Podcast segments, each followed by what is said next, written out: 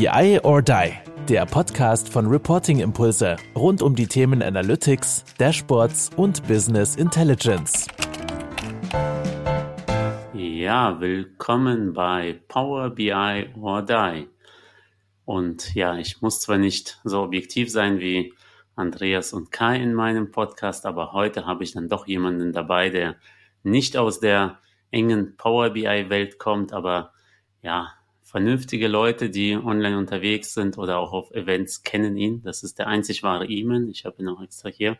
Wer bei YouTube den Podcast anschaut, kann auch den Iman sehen. Aber Matthias, Matthias Wiciok, Qlik auf. Qlik auf, Artur. Hallo alle Zuhörerinnen und Zuhörer, alle Zuseher. Ähm, ja, schön, dass ich hier sein darf. Genau, man kennt dich oder ich kenne dich so als positiven Antreiber aus äh, ja, für das Datenthema auf diversen Events, aber du kannst natürlich auch gerne dich selber auch ganz kurz vorstellen und auch die EVACO. Sehr, sehr gerne. Ähm, also Matthias Wiciok, ich bin äh, achtunddreißig Jahre alt, bin seit jetzt zweieinviertel Jahren bei der EVACO, ähm, also wenn wir das jetzt aufzeichnen, bin hier Senior Managing Consultant, sprich ich habe äh, einfach Führungsverantwortung und leite ein Team aus äh, sieben Data Scientisten. Und unser Ziel ist im Prinzip, mit äh, künstlicher Intelligenz die Analytics zu erweitern und zu vereinfachen. Also das ist natürlich das, der Klassiker, dass wir über ähm, Prognosen sprechen, über Teilautomatisierung von Entscheidungen vielleicht. Ähm, das sind so die ersten Sachen, die einem in den Sinn kommen. Jetzt mit den Large Language Models und die Bekanntheit ja durch ChatGPT natürlich auch Unterstützung in ähm, Analytics direkt ähm, in, in, in natürlicher Sprache. Aber da kommen wir vielleicht nachher nochmal zu. Ähm, ansonsten die EVACO, ja, wir sind eine klassische Beratungsfirma rund um das Thema Daten und Business Analytics, gegründet vor einundzwanzig Jahren in Duisburg. Das ist auch unser Hauptstandort. Wir ähm, haben noch weitere Standorte in Aschaffenburg bei Frankfurt, München und Hamburg. Genau, wir bilden im Prinzip also ähm, die gesamte Datenstrecke ab. Also mit uns, wir, wir fangen halt an mit der Datenstrategie. Man kann aber auch mit uns halt eben alle technischen ähm, Spielereien durchgehen. Und ich vergleiche das immer so ein bisschen ähm, wie mit so einem Lautstärkeregler. Jeder Kunde ist da eben individuell und möchte die, das eine oder andere selber machen. Und manchmal aber auch braucht er dann eben Unterstützung. Und da kann er eben dann die Lautstärke aufdrehen und mehr von der EVACO einfach äh, äh, einkaufen, dass wir das dann eben mehr zusammen machen. Da sind wir ziemlich flexibel ähm, und äh, ja, freuen uns eben darauf, mit jedem zusammenzuarbeiten, der gerne mit Daten ähm, arbeitet. Und genau, also wir kennen uns ja auch jetzt von von Events, wir versuchen da eben auch ähm, vor Ort zu sein und ähm, auch präsent zu sein, damit wir eben auch dieses Thema grundsätzlich Analytics ähm, einfach nochmal hier in die in die also in, in die Wirtschaft bringen, aber auch ähm, versuchen wir eben sehr viele ähm, soziale Projekte im Bildungsbereich gerade zu machen, dass wir da eben frühzeitig anfangen und sagen, pass auf Leute, ihr werdet mit Daten arbeiten, ähm, bitte versucht doch mal schon frühzeitig ähm, da äh, die ersten Erfahrungen zu sammeln und die ersten kleineren Projekte zu machen, dass wir spielerisch erlernen können. Genau. Ja, wow, also für den unwahrscheinlichen Fall, dass dich jemand nicht kannte, der weiß jetzt genau Bescheid. Und äh, wie gesagt, Matthias in vielen anderen Formaten und Videos äh, auch zu sehen. Aber du hast jetzt gleich auch in deiner Einleitung mit einem Aufschlag für mich geliefert, denn ich darf ja heute jetzt nicht so tief in die Features von Power B I gehen. Äh, aber du hast ja gerade am Anfang auch Advanced Analytics auch angesprochen, was ja ganz spannend ist. Das heißt, das ist tatsächlich auch bei dir mehr im Fokus als so dieses klassische B I und wir bauen mal eine Dateninfrastruktur auf. Okay, das ist, weil so meine persönliche Wahrnehmung, dass so der Reifegrad und äh, weniger jetzt, also Advanced Analytics ist eher ein schönes Thema auf Konferenzen. Also siehst du das anders? Also kennst du das mehr aus der Praxis dann tatsächlich? Ja, also wir haben ähm, diverse Projekte, wo wir eben, also was man klassischerweise Advanced Analytics nennt, ähm, dass man eben wirklich sagt, okay, wir gehen so einen Schritt weiter, wir gehen jetzt weg von dem klassischen Guided Analytics Dashboard, was mir jetzt, was den, was den Nutzer wirklich durch die Analyse führt, hin zu mehr explorativen Analysen, Self-Service fällt da ja drunter, es fällt aber auch eben die die Einbettung von von künstlicher Intelligenz in Analysen eben mit ein und ähm, da haben wir schon unsere unsere Erfahrungen gemacht und ähm, da merken wir einfach, dass gerade Firmen, die, ich sag mal, schon lange Dashboarding machen, Reporting machen, merken langsam, okay, wir stoßen hier an Grenzen, wir wollen mehr machen, wir wollen tiefer einsteigen, wir wollen ähm, mehr aus unseren Daten rausholen, wir möchten, merken aber, dass die, die B I-Abteilung immer stärker zum Flaschenhals wird. Also wir haben ja die Entwicklung gehabt, dass ähm, das ganz oft ist, dass, dass solche, solche Projekte, solche ähm, äh, Analytics-Plattformen ins Unternehmen kommen, getrieben zum Beispiel eben durch eine B I-Abteilung oder durch die Fachabteilung.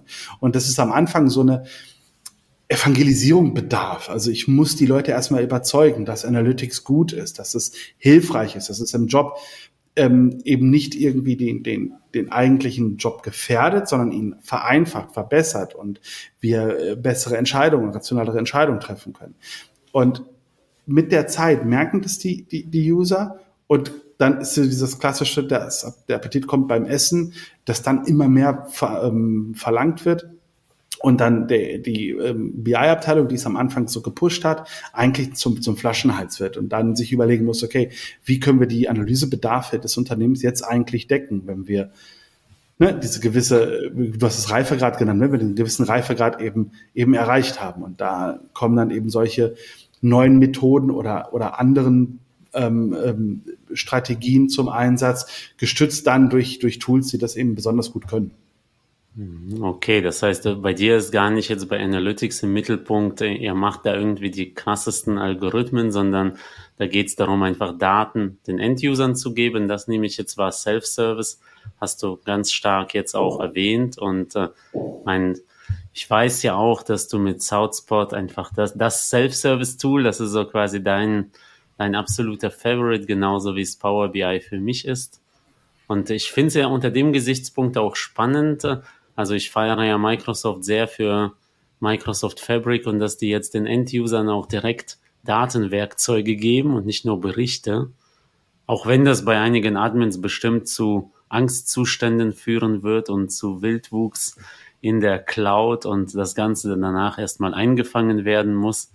So ist das ja auch bei Self-Service.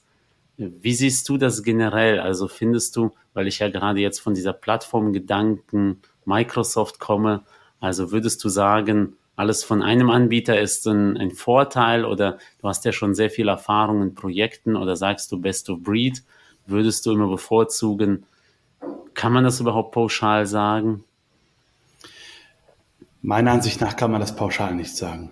Ähm, denn also jetzt, wenn wir, wenn wir an Plattformen denken, wenn wir jetzt an die Microsoft ähm, Power-Plattform denken, die natürlich sehr mächtig ist, ähm, wenn wir an Qlik und die Qlik-Plattform denken, die genauso äh, mächtig ist und die eben auch so eine, eine, eine riesige Tradition hat, wo man genau weiß, was alles gut funktioniert, dann sind das super Sachen. So, ich kann ähm, aber auch jeden verstehen, der sagt, Mensch, ich habe mich mal an ein Tool gewöhnt, da weiß ich, wie ich jetzt die, also die, wie ich jetzt Frontends baue und ähm, also ich, ich habe jetzt zum Beispiel auch Tableau irgendwie meine Erfahrungen gemacht und ähm, arbeite jetzt nicht wie wir, die die jetzt tagtäglich nichts anderes machen als ähm, eben in diesen Tools arbeiten und die die Berichte bauen und die die Applikationen bauen, Datenstrecken bauen, die sagen, okay, wisst ihr was, wenn die ich habe die, weiß ich kenne die Konzepte, ich kann die alle Tools irgendwie bedienen und ich kriege überall ein gutes Dashboard raus, die sagen, hey, ich mache das so selten, ich ähm, kenne mein Tool, da möchte ich dran arbeiten, so what? Also da kann, glaube ich, jedes Unternehmen, wenn es groß genug, also was heißt groß genug, also wenn es wenn es offen genug ist dafür, sich durchaus, auch gerade durch diese ganze Cloud-Infrastruktur, wo man mal schnell was hinzuladen ähm, kann, ja, ähm, können die das ruhig durchaus freigeben. Es ist aber so, und das muss man wirklich sagen, ähm, wenn ich so eine Multi-Vendor-Strategie fahre, muss ich ganz besonders darauf achten, also noch, noch, noch mehr, als ich sowieso schon machen muss, dass ich ein gutes Data Management habe. Ohne das wird es nicht funktionieren. Und da wird aber jedes Vorhaben ist dann zum Scheitern verurteilt. Es ist auch die, die Einzel-, die Single-Plattform ist zum Scheitern verurteilt, oder egal, was ich, was ich mit drehe und wende, wenn ich da nicht sauber und vor allem ganz wichtig transparent bin, wenn ich nicht eine ordentliche Data Lineage habe, ein gutes Cataloging, ich meine, okay, sorry Leute, ich hau jetzt hier ein Buzzword nach dem anderen raus, aber äh, letzten Endes ist es genau das, was es ausdrücken soll. Wenn ich mich da, wenn ich mir darüber keine Gedanken mache, wenn ich hier nicht wirklich, wirklich aktiv bin und, und, und positiv bin und auch mir eingestehe, dass es, dass Fehler gemacht werden können und dass ich nicht die hundert Prozent Datenlösung haben werde, ähm, sondern ich mich stetig verbessern will, dass es ein Kampf ist, jeden Tag aufs Neue, ähm, die, die Daten so aufzubereiten, dass sie für die große Nutzerschaft verfügbar ist. Wenn ich das nicht akzeptiere und diesen, das nicht, diese Herausforderung nicht annehme, dann wird egal, welche Dateninitiative, welches Datenprodukt ich haben will, scheitern. Sei es das, der normale Report, also angefangen wirklich beim P D F-Report, bis hin zu irgendwelchen ähm, A I-Algorithmen, die mir ähm, irgendwelche Nachfrageprognosen machen, Churn-Prognosen machen, et cetera. Da muss ich ran und das muss ich, das muss ich machen. Und dann ist nachher die Frage, welche Kultur habe ich in meinem Unternehmen? Wie weit bin ich? Wie divers sind meine Nutzer? Es auch gewöhnt, in anderen Tools zu arbeiten? Wie leicht stellen sie sich ähm, um? Oder gehe ich zum Beispiel eine ganz andere ähm, äh, Strategie? Und wir haben das schon gesehen, dass äh, Unternehmen gesagt haben, wir bauen eigentlich ähm, in unserem Portal, also wir haben jetzt so ein, so ein Intranet und da bauen wir eigentlich die, die Analytics direkt mit ein. Und dann ist es nachher, also wenn ich das so so einen Weg gehe und ich, ich dann eine, mir quasi eine, eine Guided Analytics in mein Intranet baue, dann kann ich nachher dann ein Power B I einbetten, da kann ich einen, einen Qlik einbetten, da kann ich einen ThoughtSpot, einzelne Objekte einbinden oder ein ganzes Liveboard. Das ist dann gehopst wie gesprungen. Es ist halt wichtig, dass ich die Nutzer mitnehme und sie so ähm, daran teilhaben lasse, was, was wir da alles Tolles machen können. Ja, also kurz gesagt, wenn jemand vorher dann seine Excel hatte und Daten aus HubSpot gezogen hat, das wird nicht besser, wenn du jetzt dir Tableau installierst und das auch für dich selber machst, ohne mit anderen zu reden. Das ist ja wie Autofahren auf dem Privatgelände. Man mag vielleicht Spaß machen, aber man kommt ja doch nicht von A nach B. Und das genauso stimmt. Ist das Datenmanagement ohne mit Leuten zu sprechen dann auch nicht gut. Wie würdest du aber in Projekten, oder das betrifft aber auch interne, also wir sind zwar Berater, aber eine interne B I-Abteilung hätte die Situation auch. Es gibt jetzt eine Abteilung, die sind total motiviert, die stellen die Anforderungen, mit denen macht es Spaß. Äh, wie gehst du damit um, wenn nur von denen die Anforderungen kommen und die anderen so ein bisschen so passiv-aggressiv gar keine Lust haben? Das sorgt ja zwangsweise dafür, dass die Projekte so eine bestimmte Schlagseite bekommen und dann die Favoriten dann da sind. Also in meinem, also in meinem vorherigen Leben, bevor ich ja Berater war, war ich ja beim Kunden und habe da ja eine B I-Abteilung aufgebaut. Und daher kenne ich diese Situation sehr gut, dass ähm, manche Abteilungen eben sehr datengetrieben sind, sehr offen sind und dass auch da auch sehr pushy sind und andere es vielleicht mehr, du hast jetzt passiv-aggressiv genannt, vielleicht auch mehr hinterhergetragen wollen würden. Also dass sie, dass sie das mehr, mehr, mehr selber ein bisschen getrieben war, äh, werden möchten.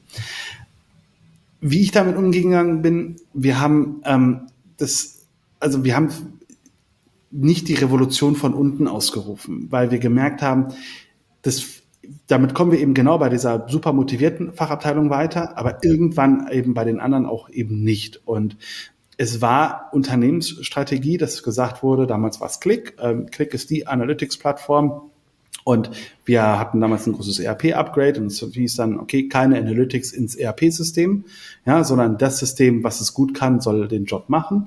Und ähm, da sind wir sehr konsequent mitgeblieben. Wir hatten ähm, damals Navision im Einsatz, wir hatten also die Navision-Abteilung, die ganz, ganz explizit ne- lernen musste, Nein zu sagen bei den Anforderungen.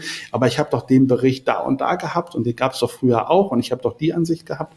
Nein, dafür ist B I da. Und ähm, diese Entscheidung haben wir quasi von oben in der Strategie als strategische Entscheidung getroffen und diese dann konsequent umgesetzt, sodass die Leute sich damit Ähm, beschäftigen mussten.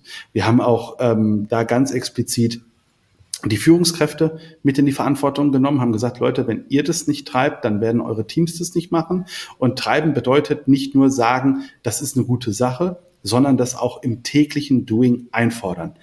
Ähm, eine relativ einfache Methode, glaube ich, die ähm, jeder sofort umsetzen kann und wo man, wo man wirklich erstaunt ist, was für einen Nutzen das hat, ist, wenn ich Entscheidungsvorlagen, also die meisten Unternehmen haben Entscheidungsvorlagen, die sie, die sie auf, äh, die sie, die sie, die sie gefüllt haben wollen, wenn jemand einen Antrag stellt, wenn jemand was, was haben möchte, et cetera, et cetera. Wenn man da reingeht und einen weiteren Punkt aufnimmt, zeige mir im, also aus dem B I-System, aus den Daten, dass das notwendig ist, wie du darauf kommst. Wenn man das einfach nur ergänzt, so, das ist, das ist eine Kleinigkeit, ja, ähm, damit pusht man aber die Leute so extrem, wenn man, wenn man das konsequent durchzieht und sagt, ja, du kannst das alles machen, du kannst deine tollen Ideen umsetzen, aber zeig mir, warum das so ist, und x Wochen später, nachdem das umgesetzt wurde, dass es auch den Effekt hatte. Dann machen wir uns ehrlich, dann bauen wir sofort eine Feedback-Kultur ein. Wir bauen direkt Transparenz ein in unsere Prozesse und Projekte, und wir, wir fördern Analytics. Weil, machen wir uns ja nichts vor, Analytics ist ja kein Selbstzweck. Ich meine, wir beide leben ganz gut davon, und wir, auch noch zehntausend andere hier in Deutschland, die sagen, ja perfekt, ich habe einen, ich habe einen tollen Job, weil ich das irgendwie alles mache. Aber eigentlich ist es ja kein Selbstzweck, sondern was wir ja machen wollen, ist, wir wollen ja Unternehmen helfen, rationalere Entscheidungen zu treffen, bessere Entscheidungen zu treffen. Und da gehört im Prinzip dieser, dieser Entscheidungsprozess, ist so elementar und so zentral, den müssten wir halt eben anpassen wollen. Und ähm, wenn man das macht, das ist ein kleiner Schritt, ja, der hat aber unheimlich große Auswirkungen. Und damit schaffe ich unheimlich viel ähm, Positivität auch in die, in die Firma zu bringen. Weil dann auch die Mitarbeiter merken, Mensch, ähm, ich werde hier nicht gegängelt und soll irgendwas für die Katz machen, sondern das, was ich hier, was ich hier gefragt werde, das hat einen direkten Einfluss auf die unternehmerischen Entscheidungen. Ja, und das ist ja auch eine Form der Wertschätzung, dass ich sagen kann, du, lieber Mitarbeiter, liebe Mitarbeiterin, ähm, ich möchte, dass du diese Entscheidung vorbereitest, und ähm, du hast aktiv, also du hast riesig gemacht darüber, welche Entscheidung nachher getroffen wird, weil du diejenige bist, derjenige bist, die die Analyse dazu macht. Das ist, also ja, ich finde, das ist ja ein Kompliment. Ist ja mehr Macht den Mitarbeitern und nicht weniger. Also absolut. Das ist jetzt spannend, dass du sagst, Self-Service heißt ja von unten Daten nutzen, aber dennoch sagst du, das ganze Rahmenwerk drumherum, das kommt schon von oben. Das ist dann Top-Down, und Top-Down muss nicht sein, diktatorisch durchregieren, sondern klar sind es klare Vorgaben, dennoch aber mit spürbarem Mehrwert für die einzelnen Beteiligten. Also okay, nicht einfach nur eben, wie du sagst, für die Katz Sachen machen, weil irgendwie die Vorsitzende findet das ja ganz toll, prestigetechnisch, dass wir da was einführen, sondern tatsächlich Entscheidungen sichtbar machen, merken, das, was ich tue mit Daten, hat direkt eine Auswirkung. Ja, ja, toll. Genau, dann, ich äh, habe ja auch das Feedback bekommen, am besten nicht äh, über die halbe Stunde oder nicht zu sehr über die halbe Stunde kommen. Deswegen, wir haben jetzt über Projekte gesprochen. Jetzt würde ich ein bisschen den Brückenschlag doch zu den Tools, dennoch ein bisschen bei Projekten noch bleiben. Glaubst du denn, also hast du bestimmte Toolspezifika in Projekten? Du hast ja verschiedene Projekte gemacht im Gegensatz zu mir. Ich kenne ja nur Microsoft. Wenn ich da bin, hat sich im Grunde der Kunde schon entschieden für Power B I. Manchmal mache ich ein paar Pitches so, dass Power B I toll ist, aber ich weiß gar nicht, wie es mit anderen läuft, ehrlich gesagt. Äh, deswegen würde mich interessieren, also gibt es das, ist irgendwas typisch, so diese Klischees, Tableau ist eher Marketing, äh, schöne Bildchen, Power B I sind so eher die Controller, die Excel können, Qlik sind eher die Techies, also stimmt das oder stimmt das eher nicht? Würdest du sagen, es ist sowieso austauschbar? Ähm, ich glaube, also ich kann vor allem über, über, über Qlik sprechen und über ThoughtSpot, ähm, die, die ähm, Sachen, die ich da sehe. Power B I sehe ich natürlich auch, und habe ich ja auch Projekte drin, ähm, weißt du ja, und ähm, da sage ich halt einfach, also da merke ich halt, dass Power B I einfach, also durch Microsoft, hat ja eine riesige Durchdringung in Deutschland und im deutschsprachigen Raum. Ähm, deswegen ist das, glaube ich, sehr divers, und, und sehr viele Leute setzen einfach auf, auf ähm, Microsoft und setzen auf die Azure-Infrastruktur und sagen, ja, dann nehmen wir auch Power B I. Und das ist auch völlig, völlig fein, das ist auch ein super Tool, keine, gar keine Frage. Ähm, Qlik kommt ja aus dieser, aus dieser Idee heraus, ich kann E T L und Frontend in einem Tool machen, in einem Skript. Das ist die gleiche Sprache, ich muss mich nicht umgewöhnen. Es ist eine sehr einfache, sehr S Q L-nahe Sprache. Das heißt, ich kann das sehr gut erlernen. Und deswegen aus der Historie waren das halt immer ganz viele ähm, Controller, Finanzleute, die das, die das gemacht haben, die gesagt haben, Mensch, ich muss irgendwie meine, meine Datenquellen hier zusammenziehen und ich kann aber kein... keinen S Q L-Report bauen und oder groß, ich brauche da irgendwie eine, eine bessere Unterstützung. Und daher kam ja Qlik, also wenn man das mal so jetzt aus der Historie sieht. Und das ist weiterhin natürlich eine sehr große Stärke, dass ich grundsätzlich diese ganze Plattform habe und ähm, egal wo einfach zusammendocken kann und immer die, die, die gleiche Sprache habe. Also ich habe die gleiche Sprache im, im Backend, ich habe die gleiche Sprache im Frontend. Ähm, die Formel ist eins zu eins die gleiche, wenn ich die Aggregation vorher mache und wenn ich sie im, im, im Frontend mache, ist es genau die gleiche Syntax, es fühlt sich genau gleich an, es ist alles super. Das heißt, da merke ich gar nicht groß den, den ähm, also da, mhm. da, da, das, das passt super. Das, also ja, schon für, für technisch versiertere Leute, die ähm, auch viel gerne, also die wirklich gerne auch einen Tastaturbefehl mal eingeben wollen, sehr, sehr klar.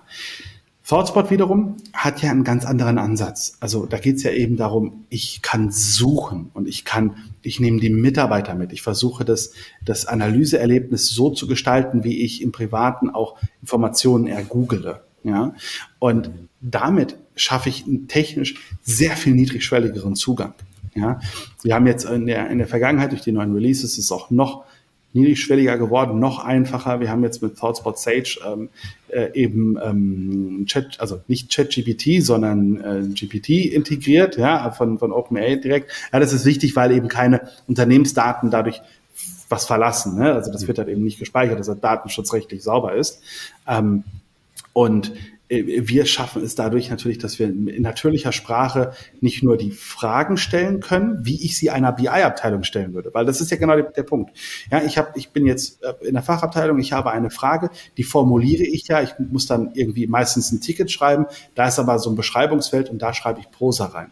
Und diese Prosa kann ich jetzt auch direkt dem Tool stellen und bekomme direkt die Antwort wieder und zwar als Visual.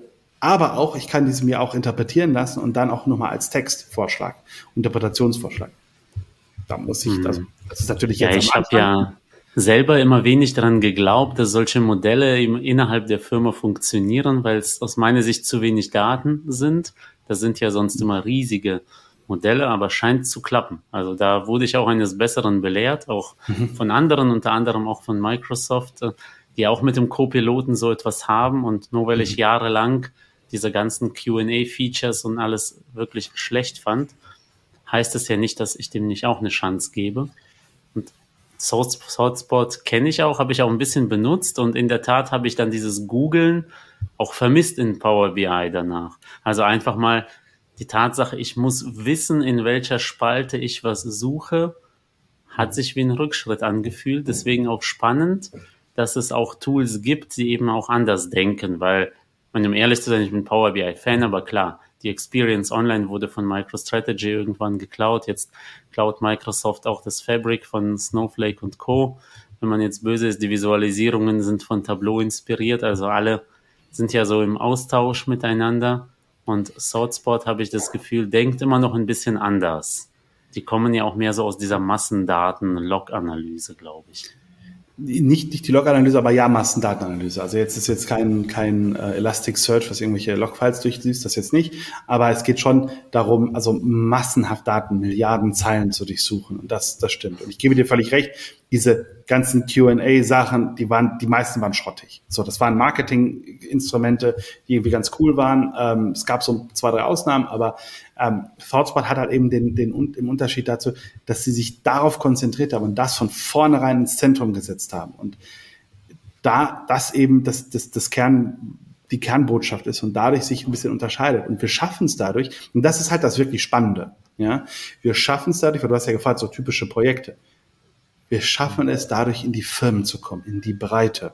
Wir sehen ja, also auch wenn man jetzt Gartner, Bark und Co. sieht, seit Jahren stagnieren die B I-Adoption-Zahlen zwischen fünfzehn und fünfundzwanzig Prozent. Das ist, das schwankt so ein bisschen je nach je nach Firmentyp, je nach Firmengröße, je nach ähm, engagierter B I-Abteilung et cetera. Das ist alles gut. Mit ThoughtSpot kommen wir ständig drüber, über dreißig, an die vierzig Prozent ran. Und das ist halt wirklich ein, ein, ein Wahnsinn. Wir haben jetzt ein, ähm, ein großes Projekt gemacht, wo wir, ähm, in, das sind sechzehn Projekttage gewesen. Zugegebenermaßen hat der Kunde sehr viel im Backend gemacht. Das war auf, auf Databricks und dann, äh, also in Databricks die, die, die, ähm, äh, Datenaufbereitung gemacht und dann mit ThoughtSpot Embrace Cloud drauf. Da haben wir innerhalb von, von fünf Wochen ging das ganze, oder sechs Wochen ging das ganze Projekt, ähm, haben wir viertausend User ongeboardet. Das ist einfach, also, und das ist wirklich so einfach. Also, wir, sie haben es uns am Anfang auch nicht geglaubt. Sie haben dann einfach eine Onboarding-Session ähm, irgendwie mit Teams aufgenommen und die dann ähm, zur Verfügung gestellt, haben eine, eine Q and A-Session nachher gemacht.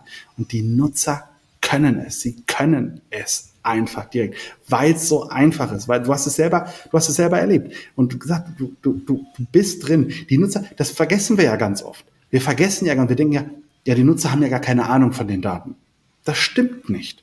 Sie arbeiten tagtäglich in ihrem S A P-System, in ihrem Salesforce-System, in ihrem was auch immer, ja, arbeiten sie mit den Daten. Sie wissen ganz genau, welche Felder es da gibt und, und was sie wo eintragen und wie sie die vielleicht von der I T-Abteilung vorgesehenen Prozesse umgehen können, ja, indem sie das eine Feld mal so benutzen, das andere Feld mal so.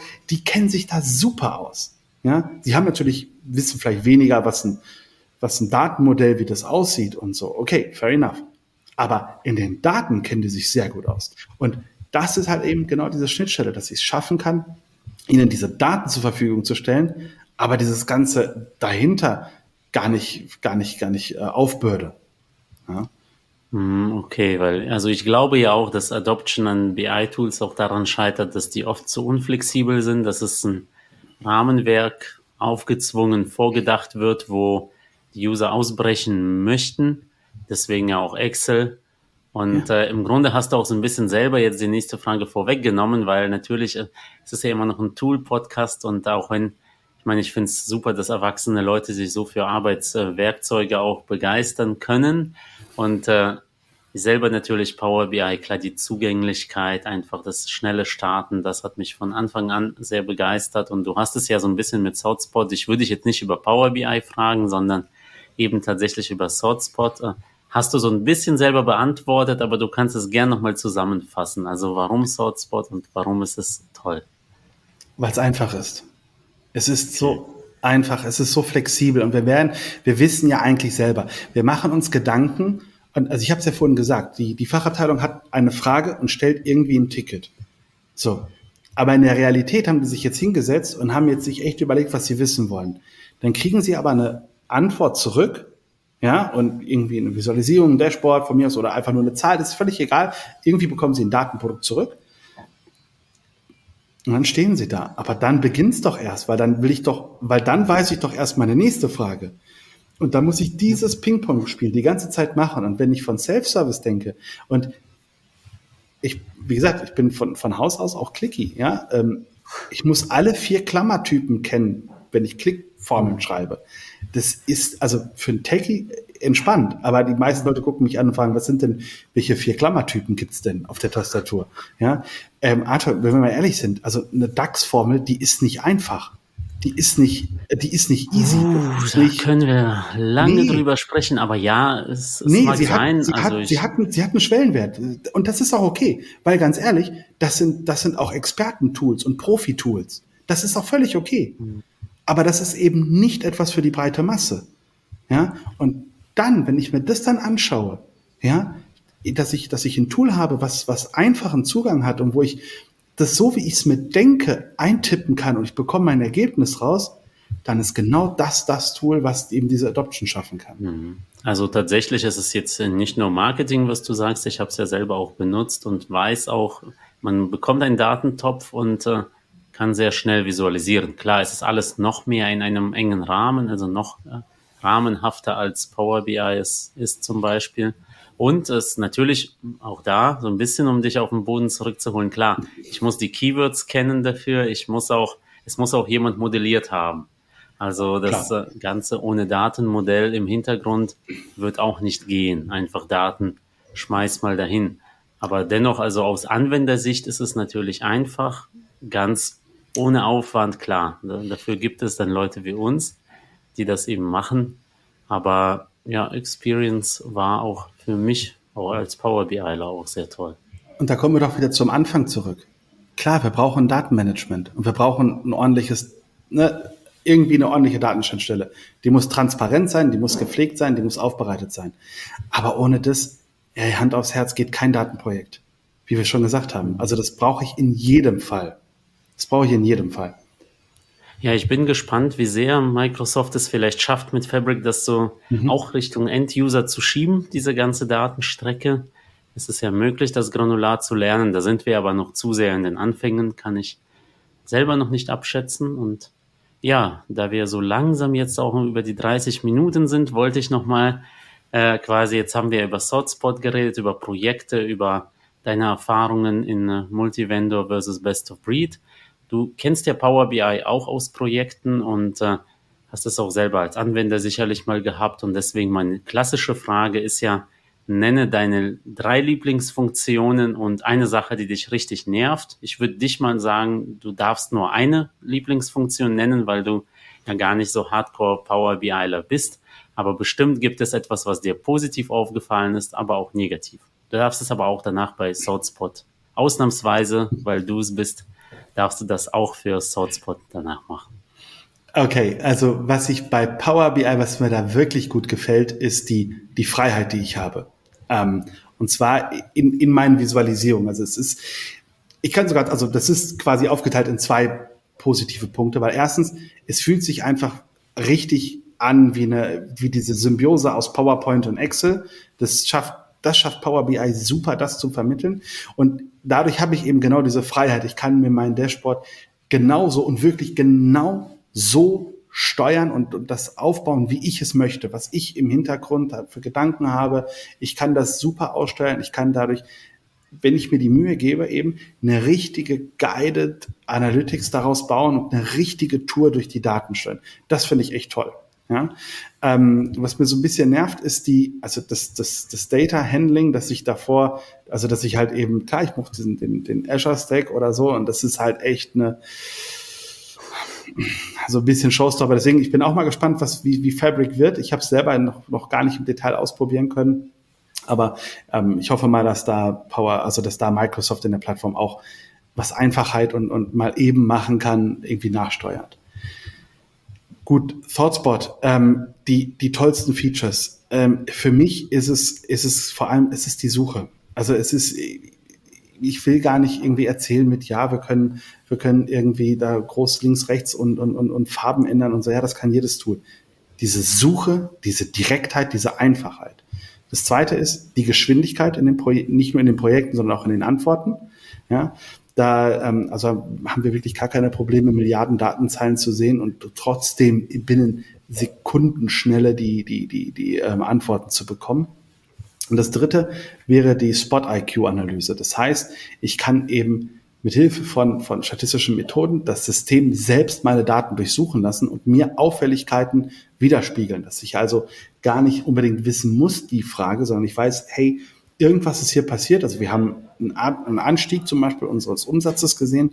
Woran liegt es denn? Das System tritt selber in die Daten und gibt mir ebenfalls zügig Antworten daraus und Vorschläge, die ich mir anschauen kann und wo ich welche Produkte besonders gut, welche Regionen, welche Kombinationen et cetera et cetera und das mit statistischer Signifikanz ähm, geben kann. Das sind so drei Pro- Punkte, die ich richtig, richtig toll finde. Was mich nervt, auch da will ich, werde ich mich nicht vordrücken. Das ist auch schon so ein bisschen, ähm,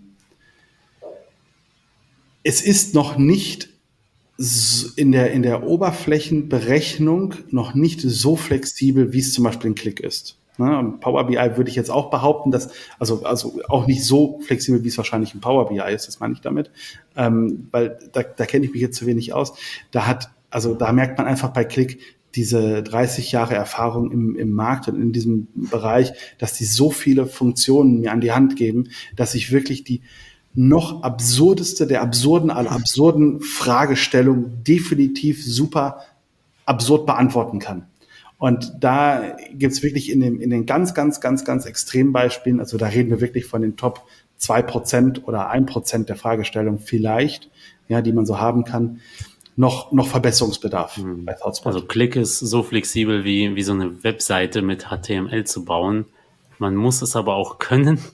Eigentlich Power B I ist irgendwo dazwischen. ThoughtSpot ist eben sehr out of the box momentan. Ja, danke dir. Also ich habe heute doch einiges gelernt. Ich habe gelernt, diese Herangehensweise von Projekten, bottom-up, top-down. Ich habe gelernt, dass es eben nicht zu sehr aufs Tooling immer ankommt. Ich meine, so eine Plattitüde inzwischen, aber dann irgendwie ja auch doch. Also dass eben User Adoption doch Tool bedingt.